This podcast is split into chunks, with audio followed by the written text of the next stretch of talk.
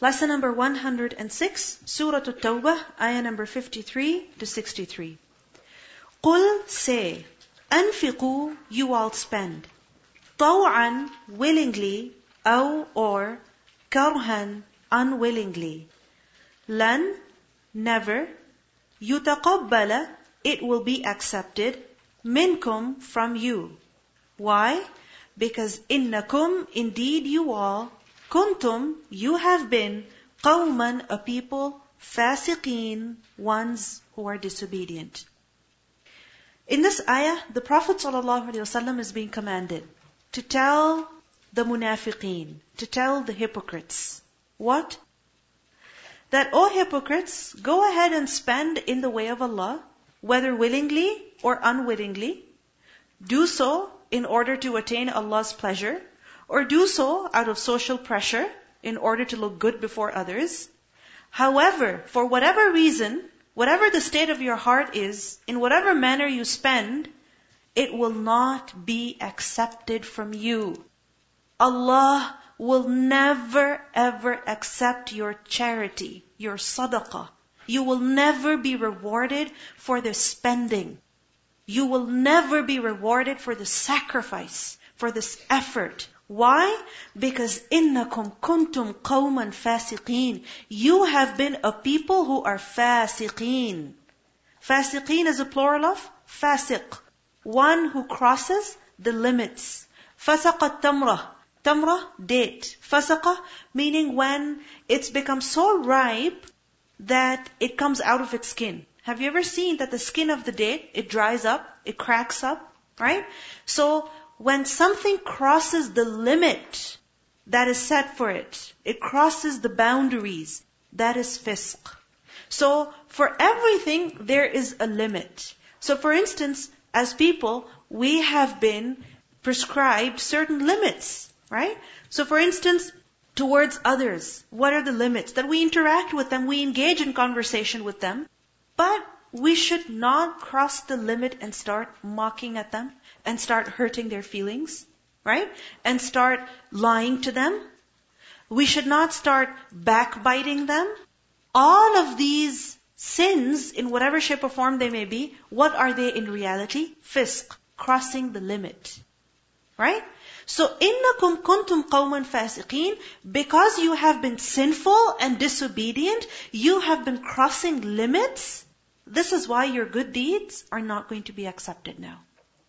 What is the background of this ayah?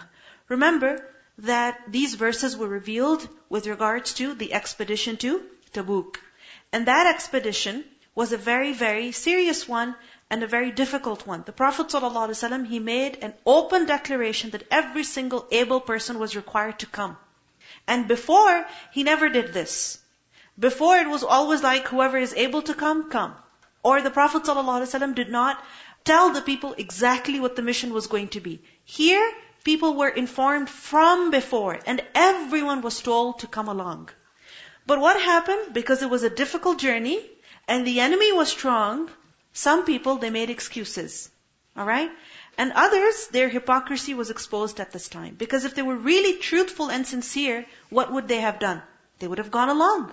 But because their loyalties were not with the Prophet ﷺ, not with Islam, this is why they were coming up with the most lame excuses just in order to stay behind. So one of the excuses that one, one of the richest people of Medina came up with was what? That I have heard that Roman women are very beautiful. So please don't put me into fitna. If I go there, I'm going to end up committing sin. So please don't take me over there and expose me to fitna please allow me to stay behind. The Prophet ﷺ, he just turned his face away from him and allowed that man to stay behind. What was that man's name? Judd bin Qais. But this man wanted to make sure that he still had a good image before the Prophet ﷺ. He didn't want to look like a bad guy. So what did he do? He said, but I will help financially. If there's any, you know, financial aid you need, I am more than ready to help you with that. And many times this happens. That we know we're doing something wrong. And our heart is telling us. Right? Our heart is telling us. People are looking at us. What are you doing? What are you saying? So what happens? Instead of admitting that we are doing something wrong and fixing that problem, we try to cover it up with something else. We try to make it up through some other way. Like for example, some people, they don't, you know, spend much time with their children. Or they're not that good with their children. Now, in their heart, obviously, they feel bad. What I'm doing is wrong. So what happens then? They ask, do you need any money? Do you need any stuff? Would you like any toys? And what happens? They try to make up how? By giving money. But that child, that teenager will have the best cell phone in his hand, but still, he's crying or she's crying. Why? Because of the way that the mother and father are treating them. They feel that they don't have a good relationship with their parents. Right? And as a result, they are suffering in silence. They're crying in loneliness when they're alone. But the parents think everything should be fine because look, I bought her a cell phone. I even got her a license. I also gave her, you know, a pair of keys for the car. What more does she want? What does she want? Good treatment from you. Simple. Right? A good relationship with you. Not all that money.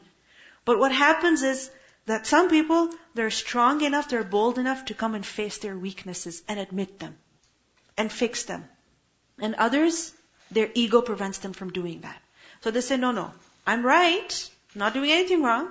Instead, I'll do something else to make up for it.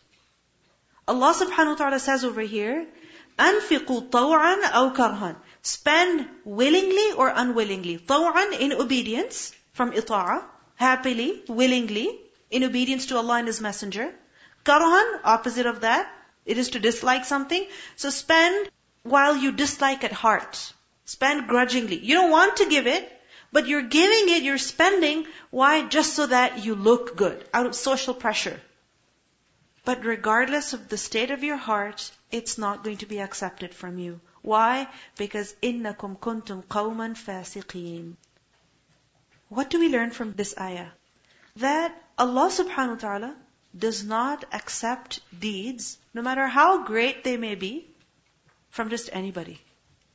There has to be a reason for the acceptance of deeds. And of those reasons is what? Sincerity. That it must be done with sincerity for the sake of Allah subhanahu wa ta'ala. Right? And another reason for the acceptance of deeds is that a person is obedient to Allah otherwise also, in general also. Think about it. If a person has a bad reputation, okay, a bad reputation somewhere, because of the kind of work they're doing or because of the work that they're leaving. They have a bad reputation. Then what happens? Even if out of the blue they produce something good, does it have any value? Is it appreciated? Is it welcomed? No. A person might say, but look, I've done it right. But then he's told, no, but what have you been doing for the past three weeks? What have you been doing since the time you were hired? Right? They're reminded of their past history. This one report that you've produced means nothing because what you have been doing thus far is useless. Right? So likewise, إِنَّكُمْ كُنْتُمْ قَوْمًا فَاسِقِينَ Sins, they prevent deeds from being accepted. This is why Allah says, "Udkhulu fi silmi kaffa." Enter into Islam entirely, completely. Don't compartmentalize your religion. That you say, yes, I will obey Allah when it comes to eating, but when it comes to dressing, uh-uh. When it comes to interacting, yes, I'm really good with my parents, but when it comes to my siblings, I hate them. No. A person has to be striving to be better in all, all the aspects of his life. But many times we think that just because we're doing one good thing, everything else should be okay. But it doesn't work like that. Many times it happens we think, oh, I'm studying the Quran. So what if I, you know, was rude to my mother? And so what if I did this to my husband? And so what if I said this to my neighbor? What's the big deal? You know what? I'll go read more Quran and I'll be fine.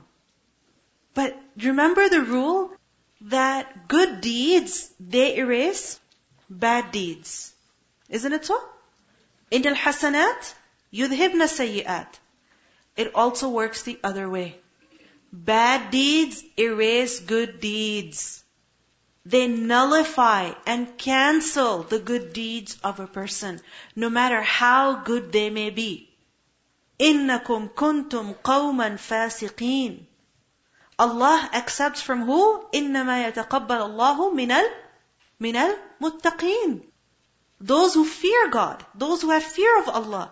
So those who fear Allah, then they're not just fearful in one aspect of their life. No, they're fearful in every aspect of their life. Their clothing, and their eating, and their speaking, and their interacting. and they're going to the masjid, and they're going to school, and they're going elsewhere. It's the same servant. He doesn't change colors like a chameleon. Alright? He is consistent. He is fearful of Allah. So when a person has this kind of reputation with his Lord, then his good deeds are accepted. And if a person is kha'in, he deceives Allah, he deceives people, then his good deeds have no value Then it doesn't matter how much a person is striving. أَنْفِقُوا طَوْعًا أَوْ كَرْهًا He can spend a million dollars. He can work non-stop for an entire week.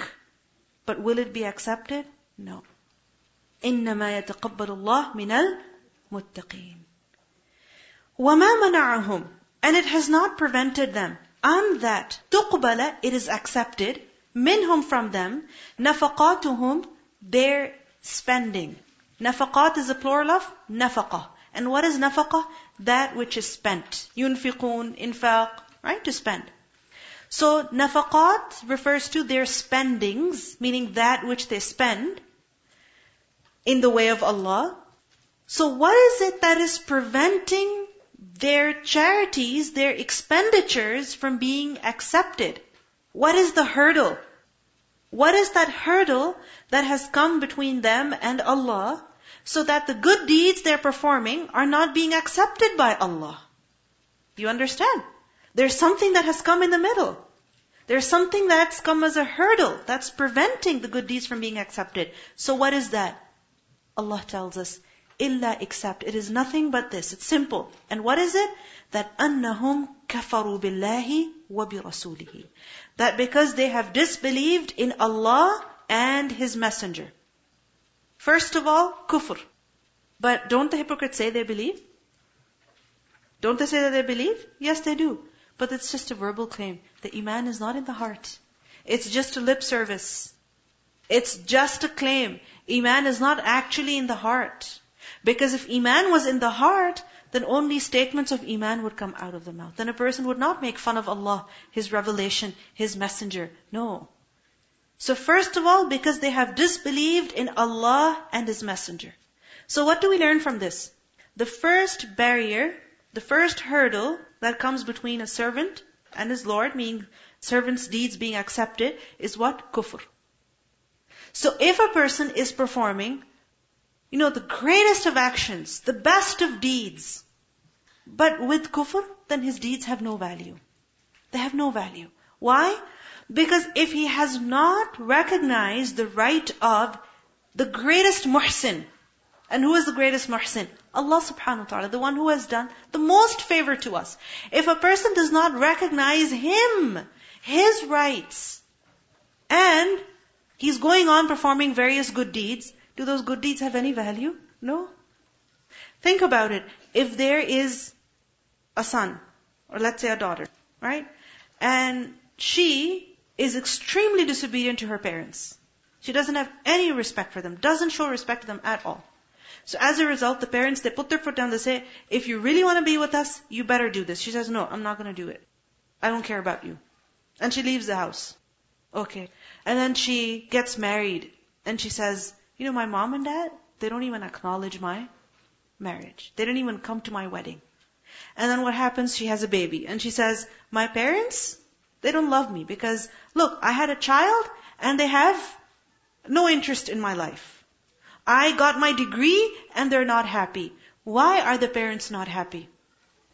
Why are the parents not happy? For any of the achievements of their daughter. Why? Because she has gone against their wishes. She has hurt them. She has refused to treat them like parents ought to be treated. So as a result, no matter what she achieves in life, it doesn't mean anything to the parents.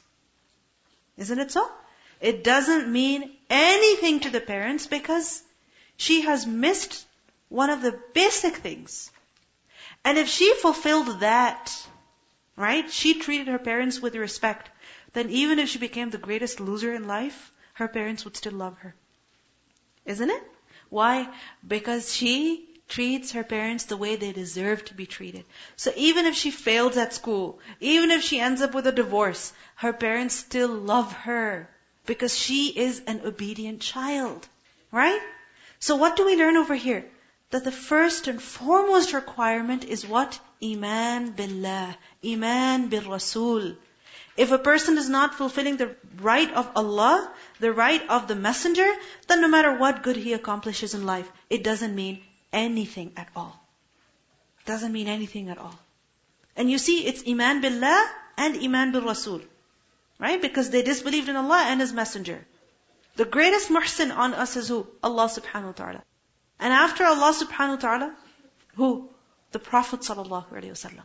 Because he is the one who received guidance and conveyed it to us. He is the one who showed every way of righteousness and goodness to us. We learn in a hadith, the Prophet ﷺ said that there is nothing that will lead you to Jannah except that I have informed you about it.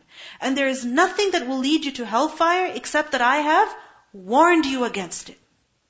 So he is really the greatest muhsin from amongst humanity, from amongst people on us. And every single one of us. Because if he did not convey, what would we know life is about?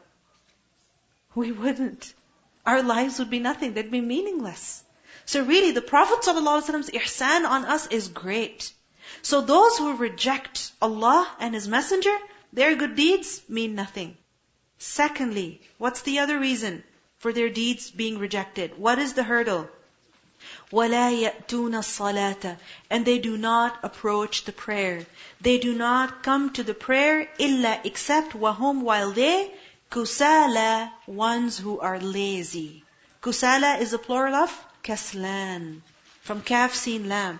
And who is kaslan? Someone who's very, very, very lazy. Okay? Lazy does not mean slow. We think if someone is slow, they're being lazy. No, there's a difference. Some people are naturally very quick and speedy. And others, they don't have that speed, but they still do the job.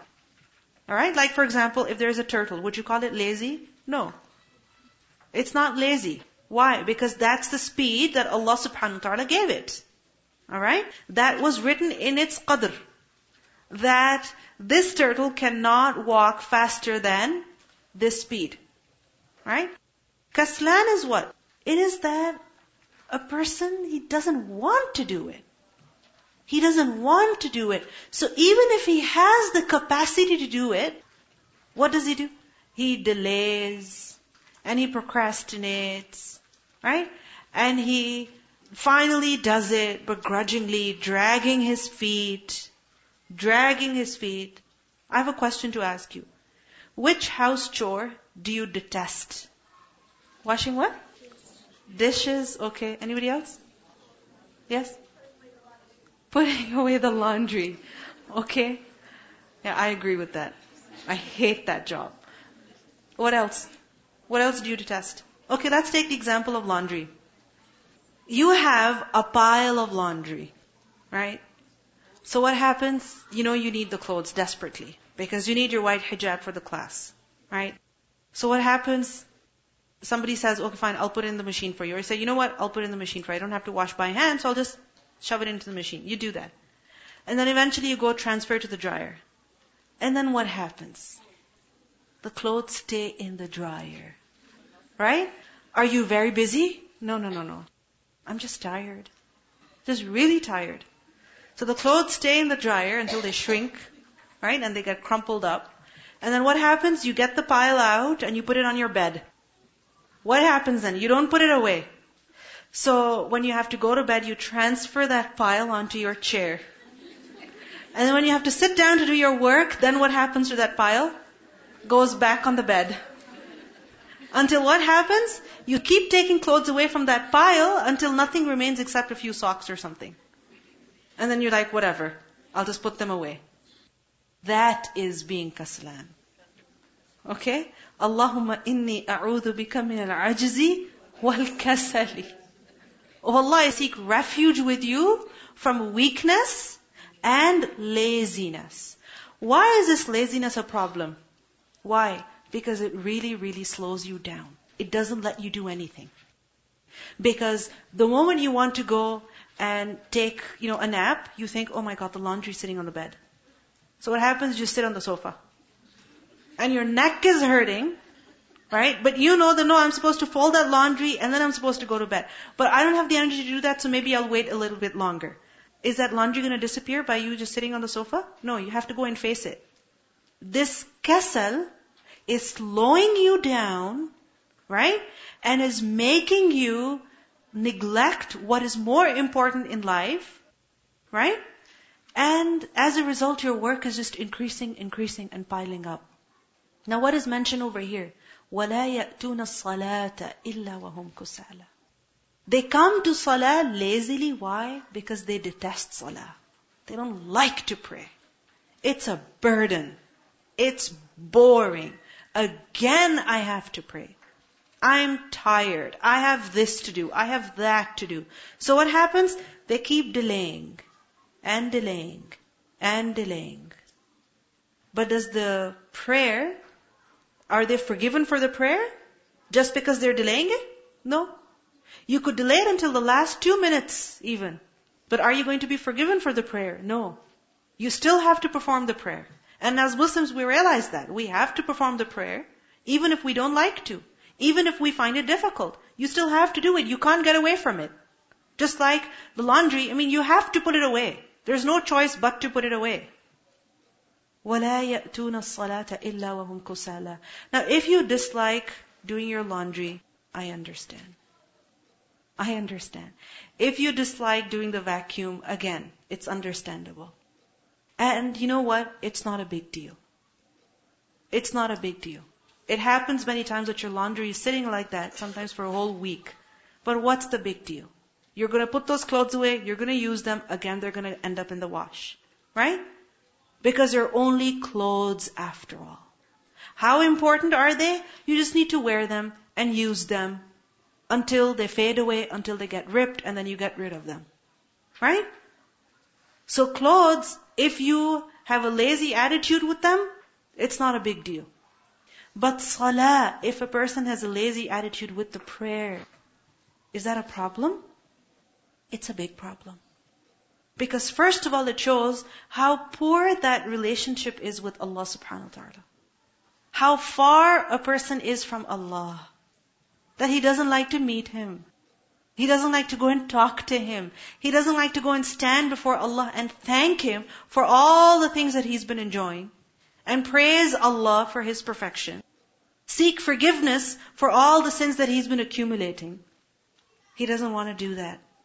It shows how distant a person is from Allah. How distant he is from khair, from goodness. Every time that the time for a particular prayer enters, a caller makes an announcement saying that all people come and extinguish the fire that you have lit for yourselves. And what is that fire? The sins that we've been committing. So some people, they get up, they perform wudu, and as they're performing wudu, their sins are washing off. From their arm, from their face, from their mouth, from their feet. Sins are washing off. And when they perform the prayer, then that fire is extinguished. What happens then? Again they go and light a fire for themselves. They commit sins. They disobey Allah. Again, for the next prayer, a caller calls out. Come and extinguish the fire of sins that you have lit for yourselves. And this happens five times a day with every single prayer.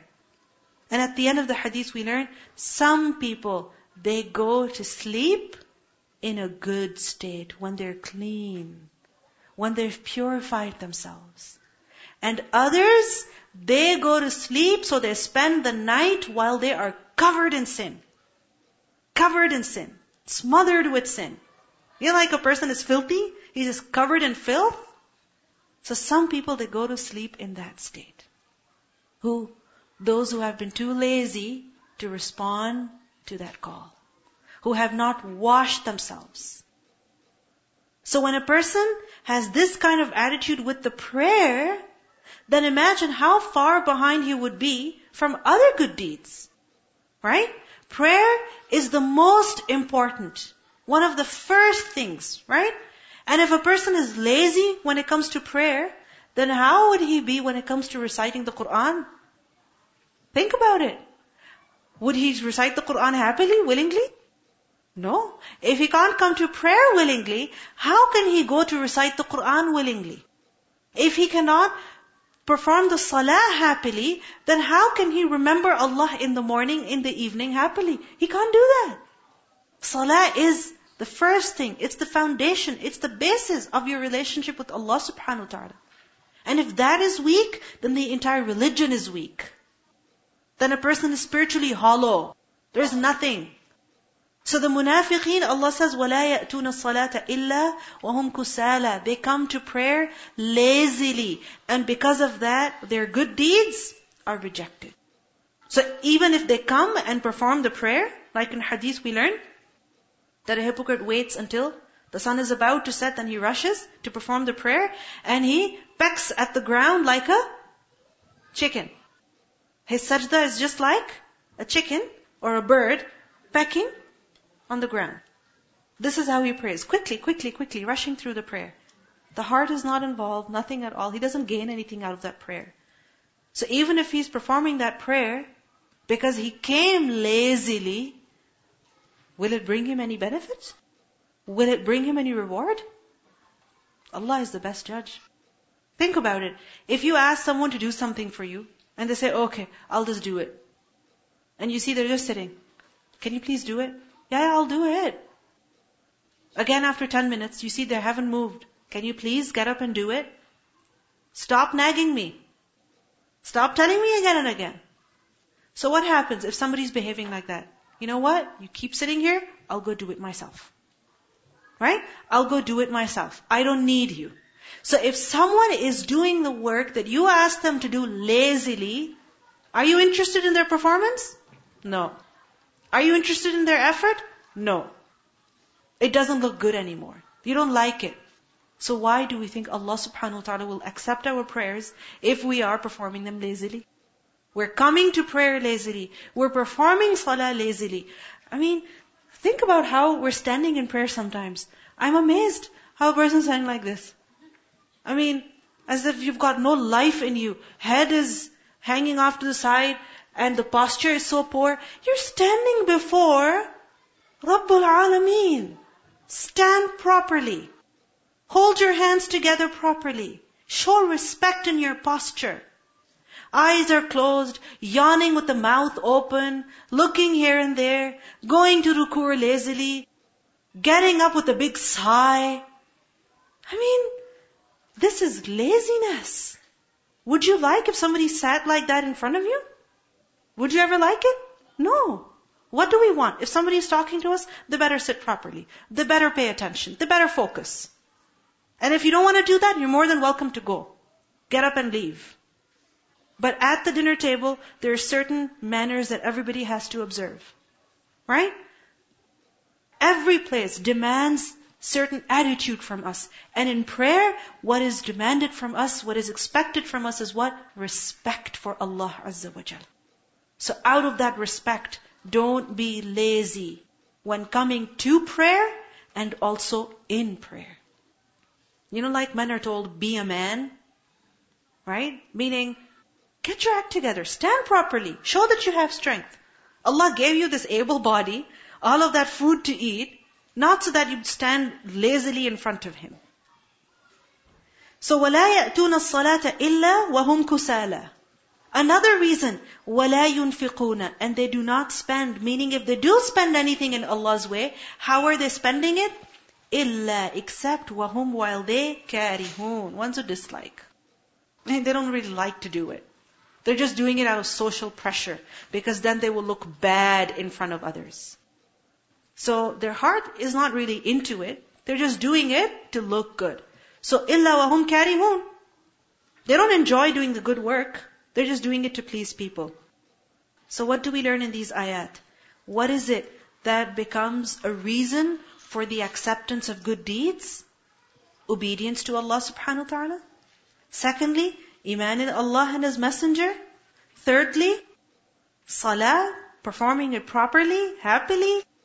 And then, spending in the way of Allah or performing any other good deed, but how? Happily, willingly, for the sake of Allah, with excitement, with joy. I mean, think about it. How is it that we sit in front of the computer happily?